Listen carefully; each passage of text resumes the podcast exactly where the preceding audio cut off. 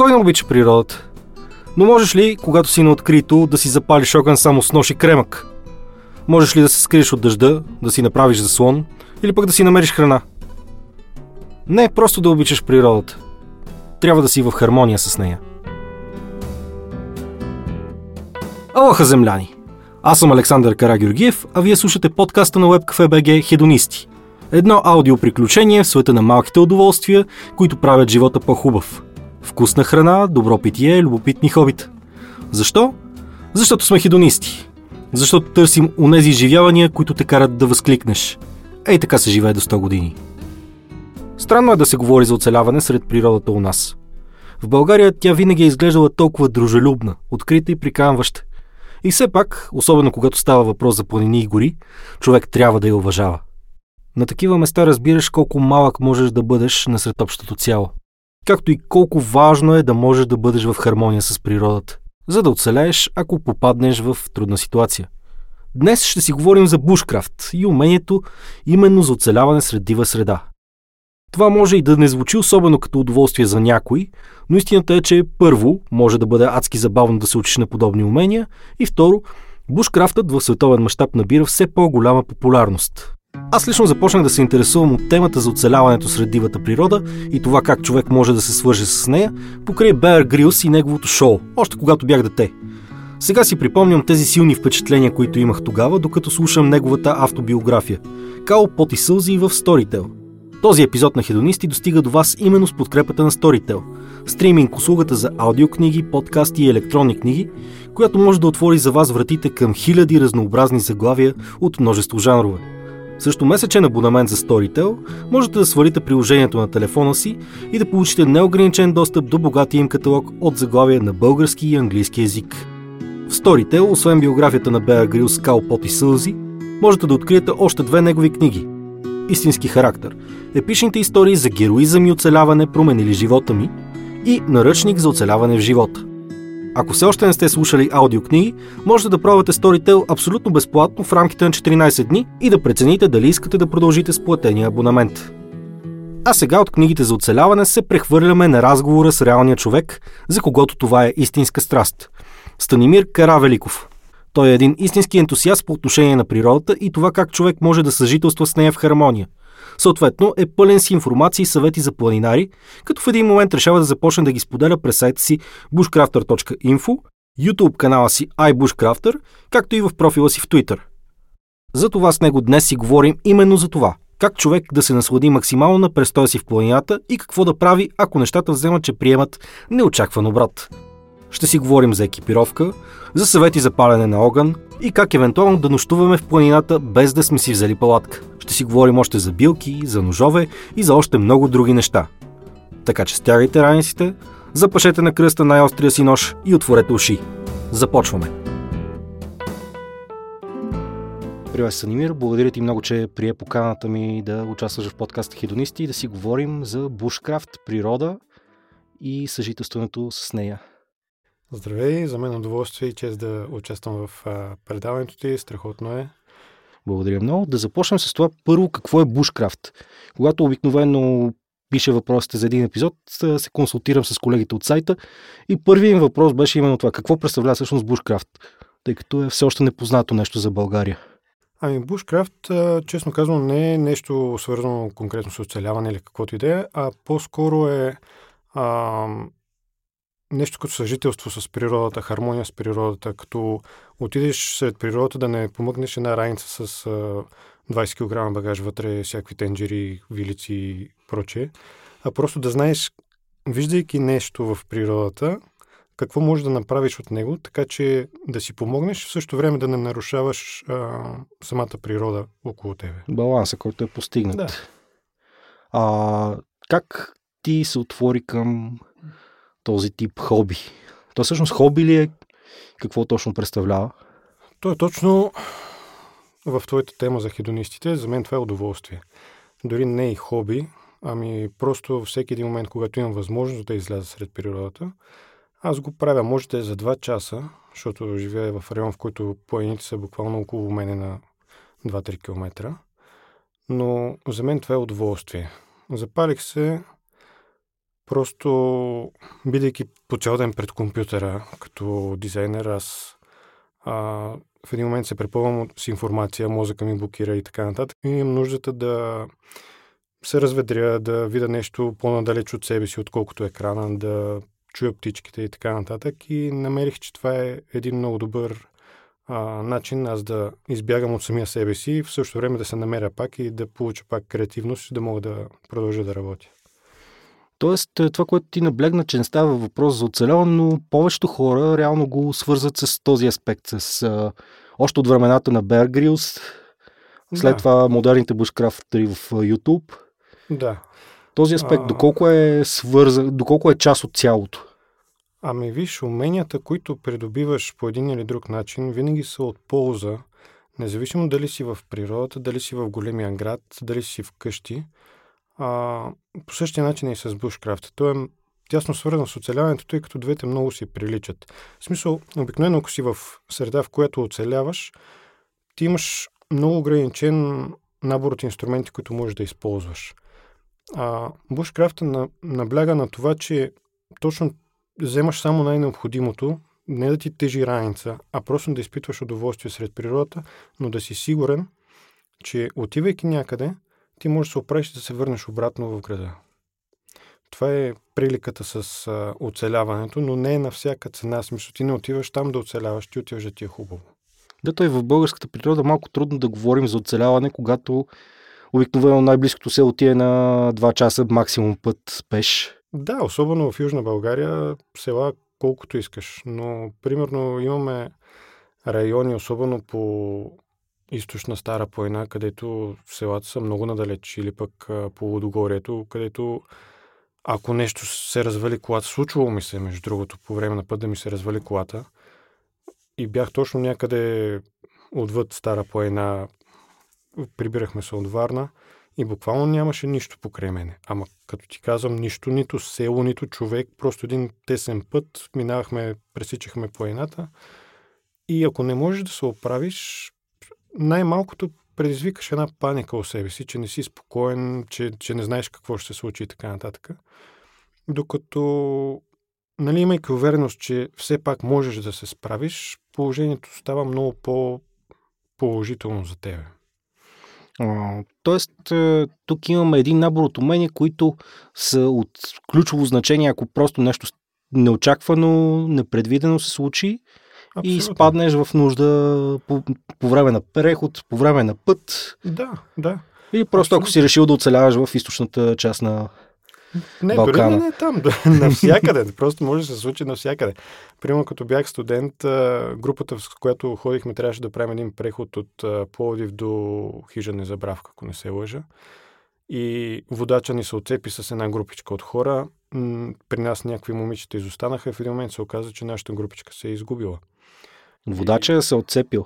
То да, не му ли е работата да следи Еми, всички? Явно толкова е бил и водач. В смисъл, аз тогава нали, не, дори не го видях кой беше. Просто в един момент момичетата пред мене казаха, ми вече не знаем къде сме, сами сме и така нататък. Какво ще правим? И аз а, още тогава си ги имах нали, някакви умения, въпреки че е било преди 20 години почти. Но винаги съм си носил карта в раницата с мен и един компас. Това ми е още от дете нито тежи, нито пречи, нито вземам място, нищо. Отворих картата, ориентирахме се къде се намираме горе-долу, знаехме в коя посока трябва да хванем и казах им, е, това е посоката хора, давайте да хващаме нататък и след около половин час излязохме на пътеката и скоро mm-hmm. се видяхме и с останалата група. Така че по, по всяко време може да ти се наложи да използваш някакви такива умения. Добре, Кои са ключовите умения тук, които, може, които идват на прима виста? Кои са, не да го кажем, основата на пирамидата?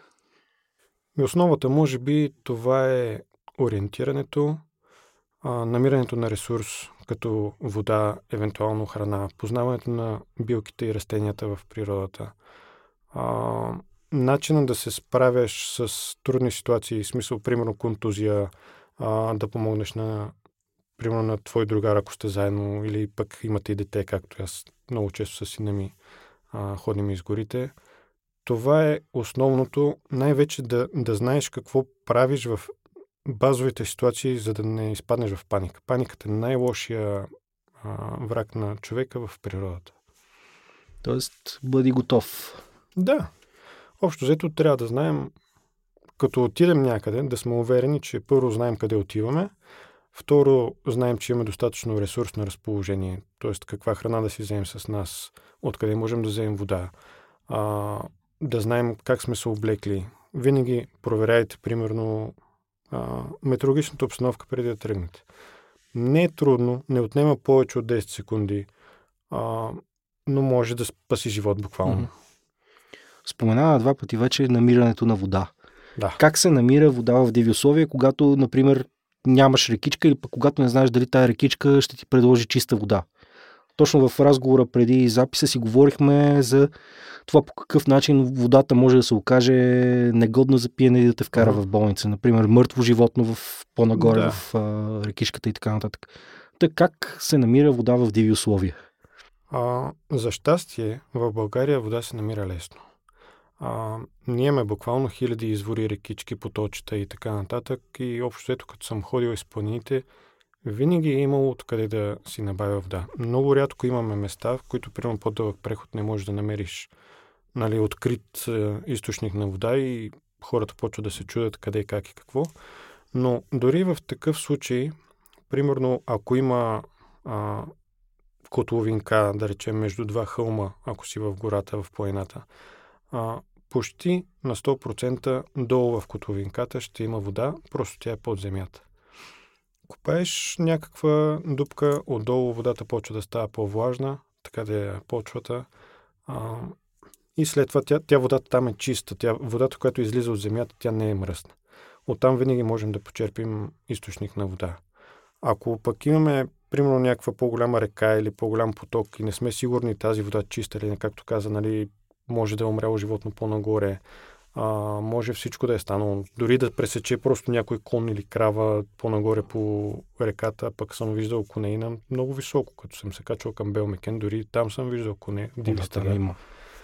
Да, така че, примерно в този случай можем да си изкопаем едно кладенче близо до реката и самата вода от реката ще се просмуче през земята до кладенчето и след 10, 15, 20 минути тази вода вече е чиста и годна за пиене. Нали, не е на 100% а, дезинфектирана от всякакви бактерии и неща, но когато си в ситуация, в която ти търсиш вода, особено лятото, е по-добре да пиеш такава вода, в която примерно 99% знаеш, че е чиста, и след това да се прибереш вкъщи и да кажеш на лекаря, примерно да ти назначи дори антибиотики, каквото и да е, но да се оправиш, отколкото да останеш без вода и да те намерят и съхнал някъде сред гората.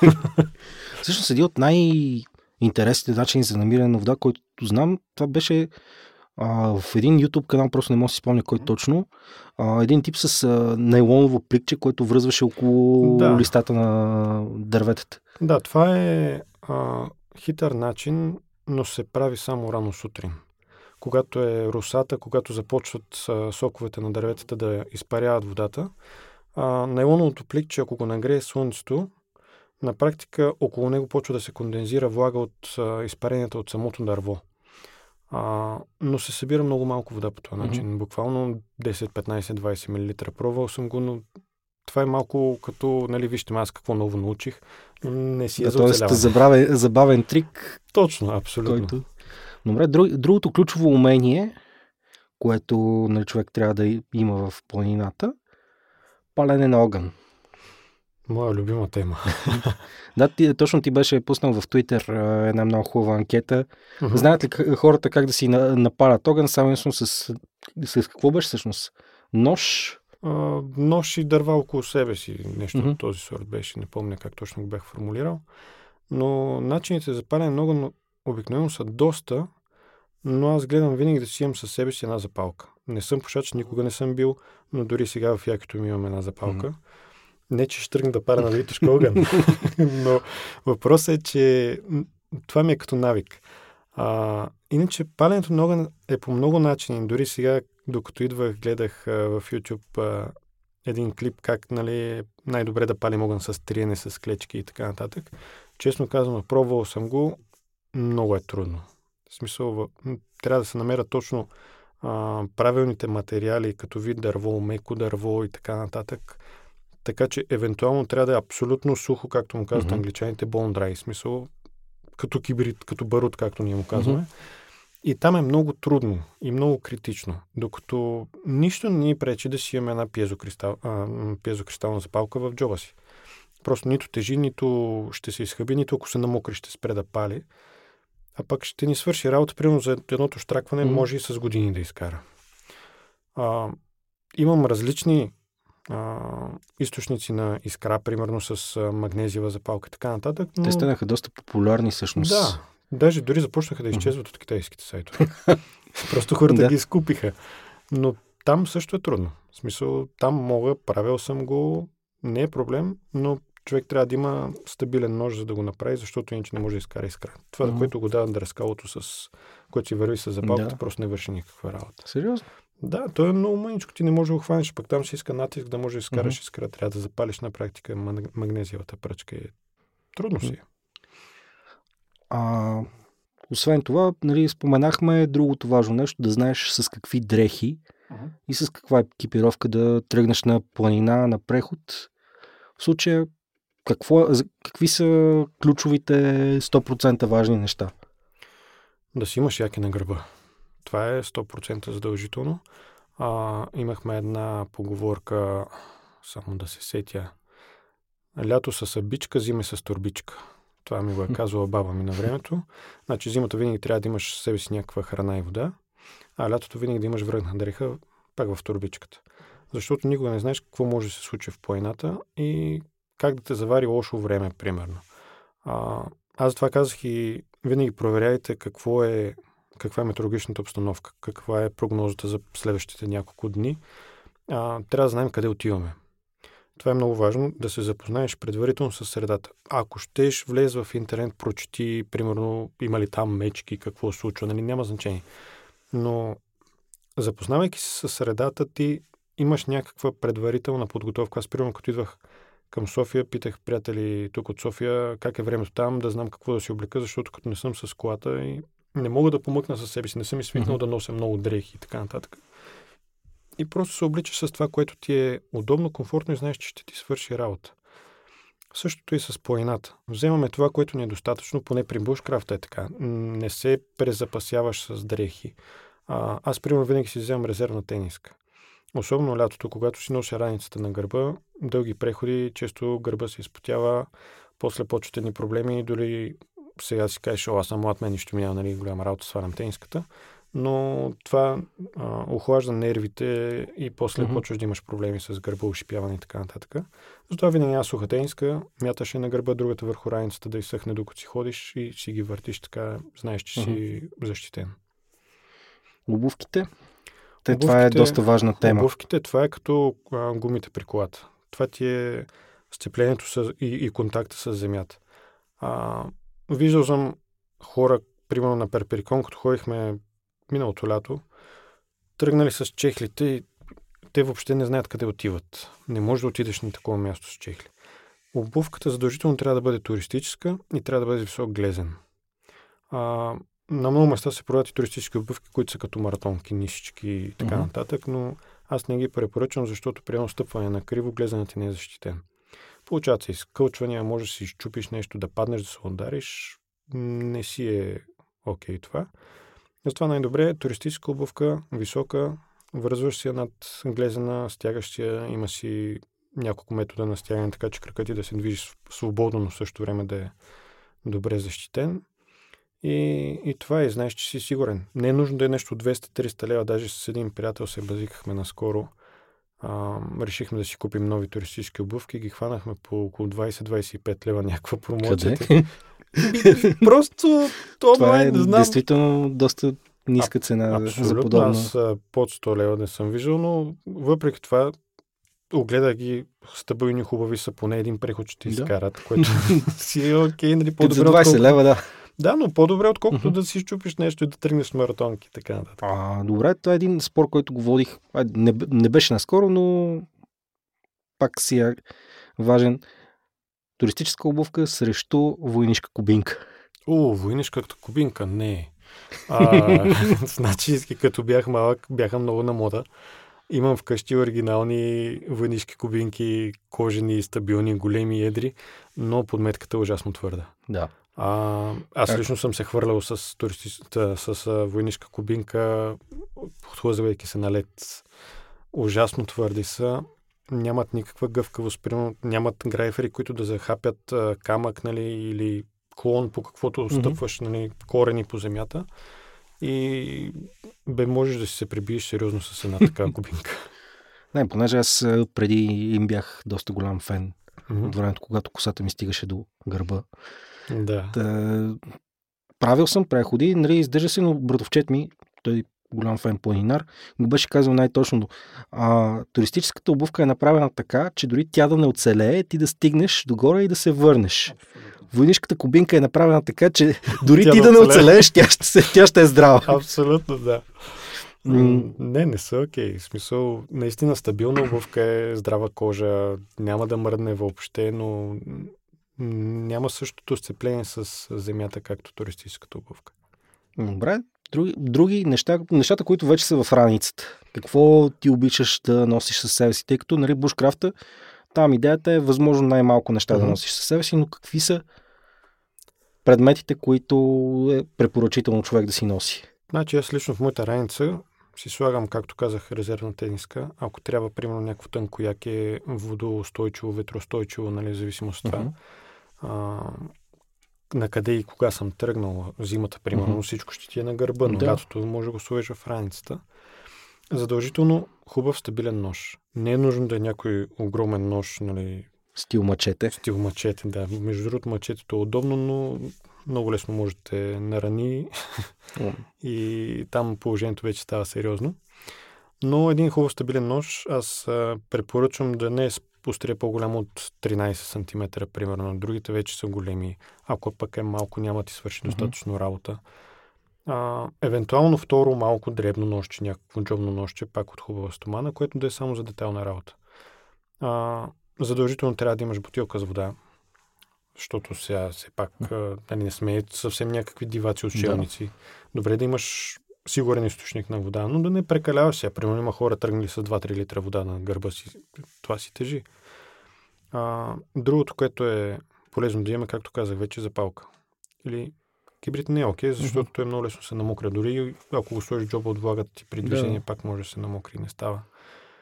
А, някакво канче метално, а, чашки, в които да си превариш нещо, било то вода, било то да си свариш чай. А, примерно, ако ти стане много студено, както от тебе преди mm-hmm. а, записа се видяхме, а, просто един чай. Сваряваш един чай и той ти стопля целият организъм. А в планината и в гората има страшно много билки, от които просто можеш да си сложиш две-три листенца и освен това ще те тонизира. Или връхчетата на борове. Да, това е най- най-класическото връхчета на борове, между другото, много mm-hmm. се полепва с млад по езика. А, да. не знам дали си пил такива отвари. Не борове, ми... елхови връхчета. Хвойна, хвойна също. Хвойна беше. Да, много са. Мента може да си намериш mm. навсякъде. А, дори ако искаш и капинови или mm. малинови листа, боровинкови листа, mm. ягодови листа, всичко може да си сложиш. Сега, нали, всичко, което не е отровно, разбира се. А, това, което всъщност е, реално се свързва с бушкрафта благодарение на повечето YouTube канали, вече е построяването на заслон в планината. Как се да. нещата там? Там нещата се седат сложно, честно казано. А, защото най-вече българските закони са много зле регулирани. В смисъл ти не знаеш дали ще отидеш, ще си направиш нещо и след това няма да дойде горския да те арестува, защото си всяка ударва, примерно.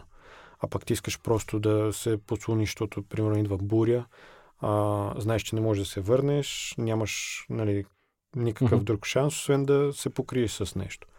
Иначе заслони се правят сравнително лесно и бързо, ако знаеш базовата конструкция. Нали. Има няколко вида конструкции, след това всичко става много лесно. Ползват се само клони, не нарушаваш нито целостта на природата, нито убиваш дървета, нито нищо.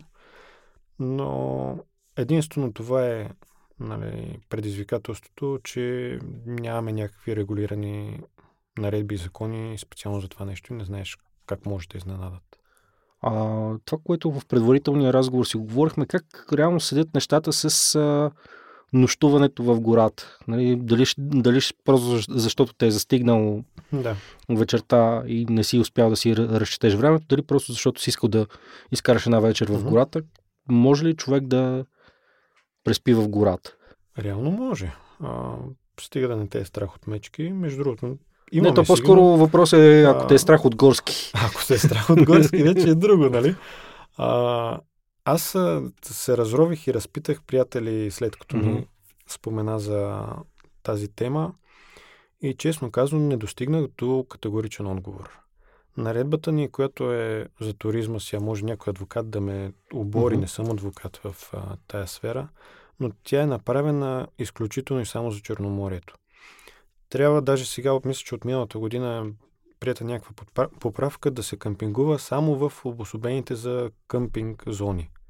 Не може да излезеш извън тях. А зони има само по Черноморието. Мисля, че има една някъде на Смолен, но не съм сигурен къде е точно. Да, мисля, че има няколко такива, които са къмпинги, но реално аз не, не съм виждал такива.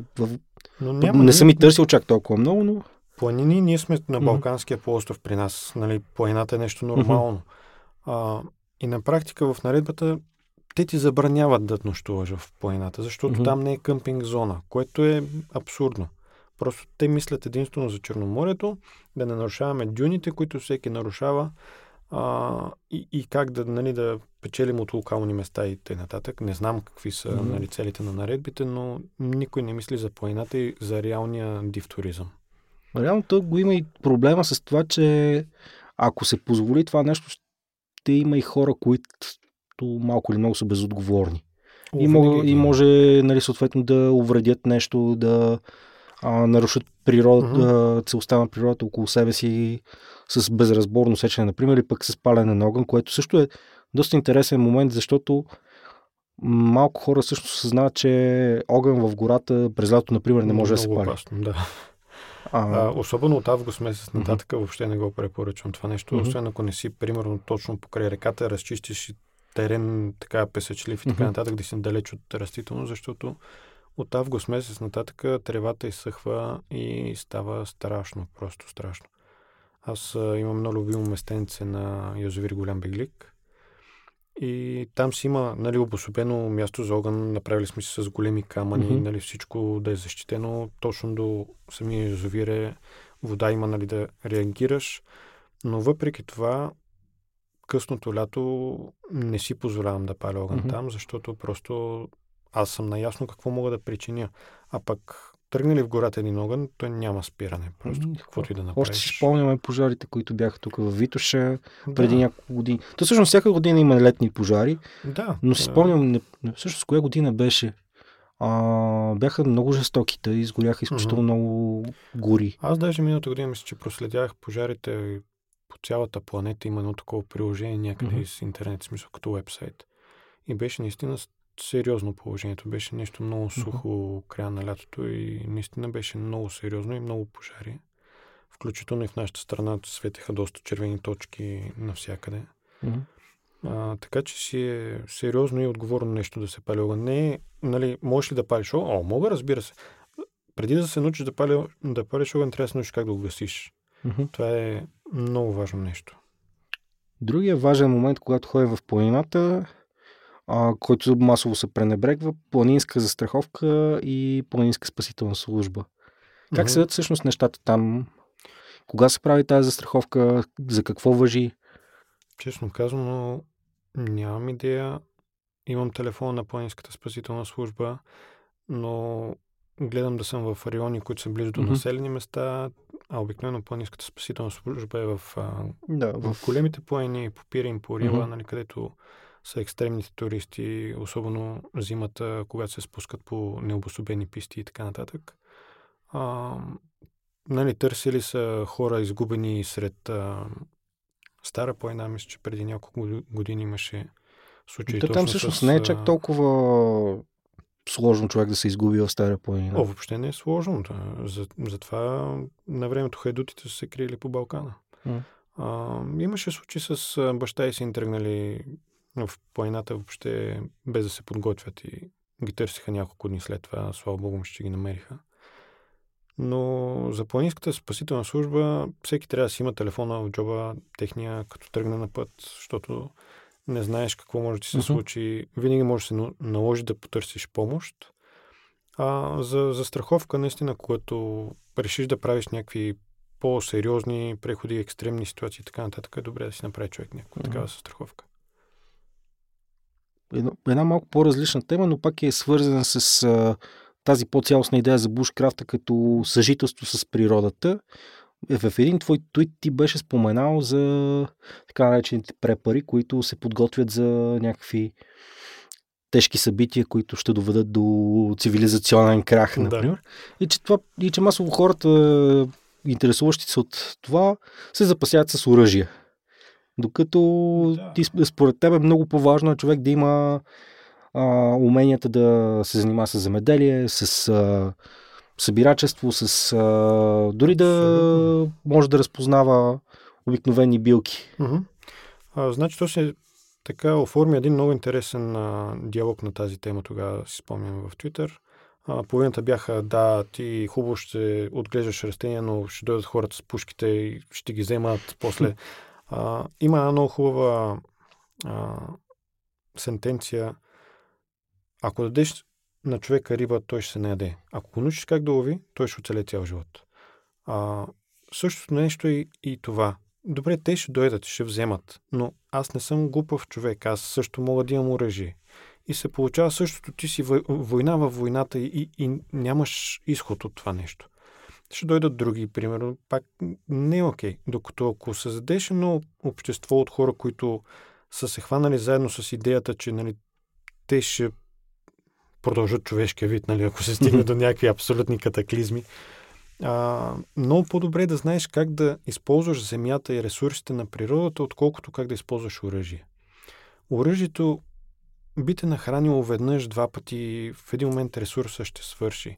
А, нашите плани са не особено богати на дивеч вече. Сега напоследък нали, се грижат разни лесостопанства и горски стопанства да имаме повече дребен дивеч, пускат зайци, ярабици и mm-hmm. така нататък. Но не си окей, okay. ако не си, примерно, ловец дългогодишен, да знаеш къде са им районите, как да ги убиваш и така нататък. И пак само на месо не сме свикнали да живеем. Докато от земята можеш да получиш буквално всичко. Включително си гледаш и животни, пак да имаш месо, без да се налага да ходиш да ги търсиш. А, точно едно от тези вече малко позабравени умения, които ти, особено в последното ти видео, се опитваш да възродиш, билкарството. О, то е много интересно. А, аз с билки се занимавам още от дете. А, както бях казал, като дете, почти всеки уикенд ние ходехме някъде в планината. И съответно лятото ние се връщахме с по една китка билки. А, винаги сме си имали билки за чай зимата. Научил съм си детето да пие чай, примерно като го пращам на училище, аз го пращам с бутилка чай, аз не го пращам с вода. И той ще го търси съответно. Вече той познава доста билки. И това за мен е много важно нещо. Аз не съм, примерно, против медицината. Сестра ми е педиатър. А, ние сме как да кажа, в симбиоза с нея. Аз си казвам някой път, нали, а, направи си би, а, чай от еди коя си билка. Тя ми казва, нали, вземи си еди кое си лекарство и така нататък. Но общото ние имаме, както казват хората, билка за всяка болка. А, познавайки основните, защото ние имаме хиляди, но познавайки основните билки, а, можеш да си живееш съвсем спокойно, чисто, в а, хармония с тялото си, без да се налага да вземаш някакви допълнителни витамини, а, допълнителни някакви хранителни добавки, хранителни добавки и така нататък. И това е, но аз смятам да продължа тази поредица, като запознавам хора точно с тия основните, примерно 10, 15, 20 билки, които са достъпни, може да ги намериш навсякъде, универсални са. Примерно имаме билка, която действа като противотрова, ако се опариш от коприва. Това е и расте точно полезно, при копривата. Да. Просто човек трябва да ги познава и да знае как да ги използва. Така че това е много, много хубаво да го знаеш и да го имаш. Аз имам вкъщи няколко книги на тая тема. И въпреки това не са пълни, намирам още информация, която просто я нямаме ние като Едно от интересни неща, които споменаш в това конкретно видео за а, врапчови чревца, мисля, mm-hmm. че беше билката, mm-hmm. че някои билки пък съдържат доста високо съдържание на токсини. Тоест, билкарството е един вид като габарството. Трябва да знаеш какво можеш да береш, защото другото е, може... Не е чак толкова страшно като габарството. В смисъл, а, дори сапонините не са толкова страшни. Mm-hmm. Да, могат да ти предизвикат някакво стомашно разстройство, примерно, или нещо този mm-hmm. сорт. А, при билките го има другото, че може да си алергичен към тях, да речем. А, но като при всяко друго нещо, умерената употреба не би трябвало да ти навреди или ако ти навреди няма да е нещо необратимо, нещо много страшно и така нататък. А обикновено хората, които са алергични с някакви по-остри реакции, те си знаят. Mm-hmm. А, затова на практика ние имаме малко растения, които са отровни, които нали, не трябва да ги взимаме като бучиниша и други такива. А, и повечето, които ги имаме, дори въпросните врабчо червца, аз наскоро научих за тях. В книгите дори ги няма. А, но се оказаха нещо много интересно и много полезно. Имам го абсолютно навсякъде. Ама абсолютно навсякъде. Дори тук на Витушка mm-hmm. ги видях. А, в моя град ги подминавам mm-hmm. постоянно всеки ден. Имаме ги в двора и, и така нататък. Но за нас винаги това е било плевел. А пък се оказва, че можеш спокойно да си го сложиш в салатата или пък ако те е страх от супаните, можеш да си го сготвиш като спанак или заедно в спаначената супа mm-hmm. да го добавиш. И са много по-богати на нутриенти, отколкото, примерно, зелената салата от магазина, да речем. Да. Иначе друга твоя страст, на която е посветен до голяма степен и профила ти, ножовете. О, там е как страшно. се отвори на тази тема? Ами, аз от дете имам афинитет към остриетата. Не знам защо, откъде и кой не го знам, е породил. Кое момче, нали, да. така няма той афинитет.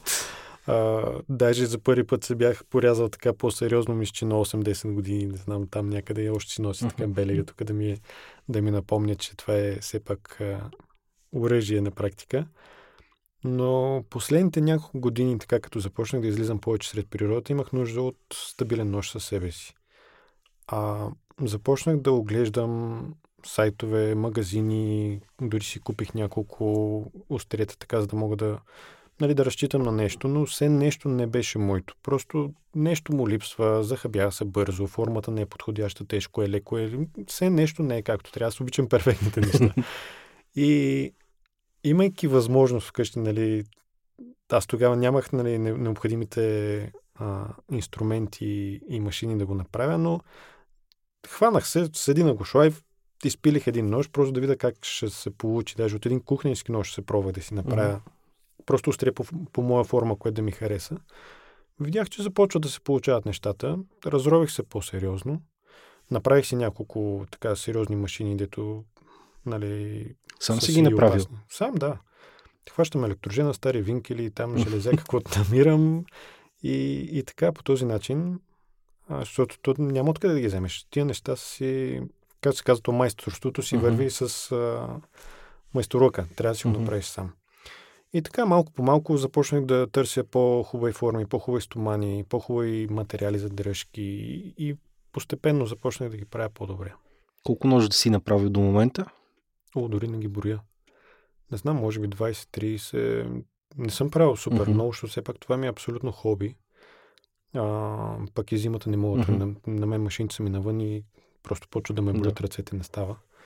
Но определено ми е интересно като хоби и просто видиш едно парче стомана и от него после да родиш завършен продукт острие, което наистина знаеш, че е надежно. А, просто ми доставя удоволствие да превръщам от едно нещо в да се uh-huh. получи друго. И един последен въпрос за абсолютно начинаещите хора, които, за които бушкрафта звучи като нещо вълнуващо, какъв би бил твоя съвет към тях? Към какво се ориентират? А, преди да тръгнат да го правят, да са сигурни, че го могат, че го знаят, да пробват в контролирана среда всяко нещо. Купуваш си нова запалка, пробвай я. Купуваш си нов нож, пробвай го никога не, да не тръгват неподготвени и никога да не се захващат с някакви сериозни преходи, забивания в дивите гори и да си казват аз го знам, аз го мога. И най-опитните могат да пострадат. Човек трябва да уважава планината. Абсолютно. Благодаря ти много, че ми гостува. Беше един много приятен разговор. беше удоволствие.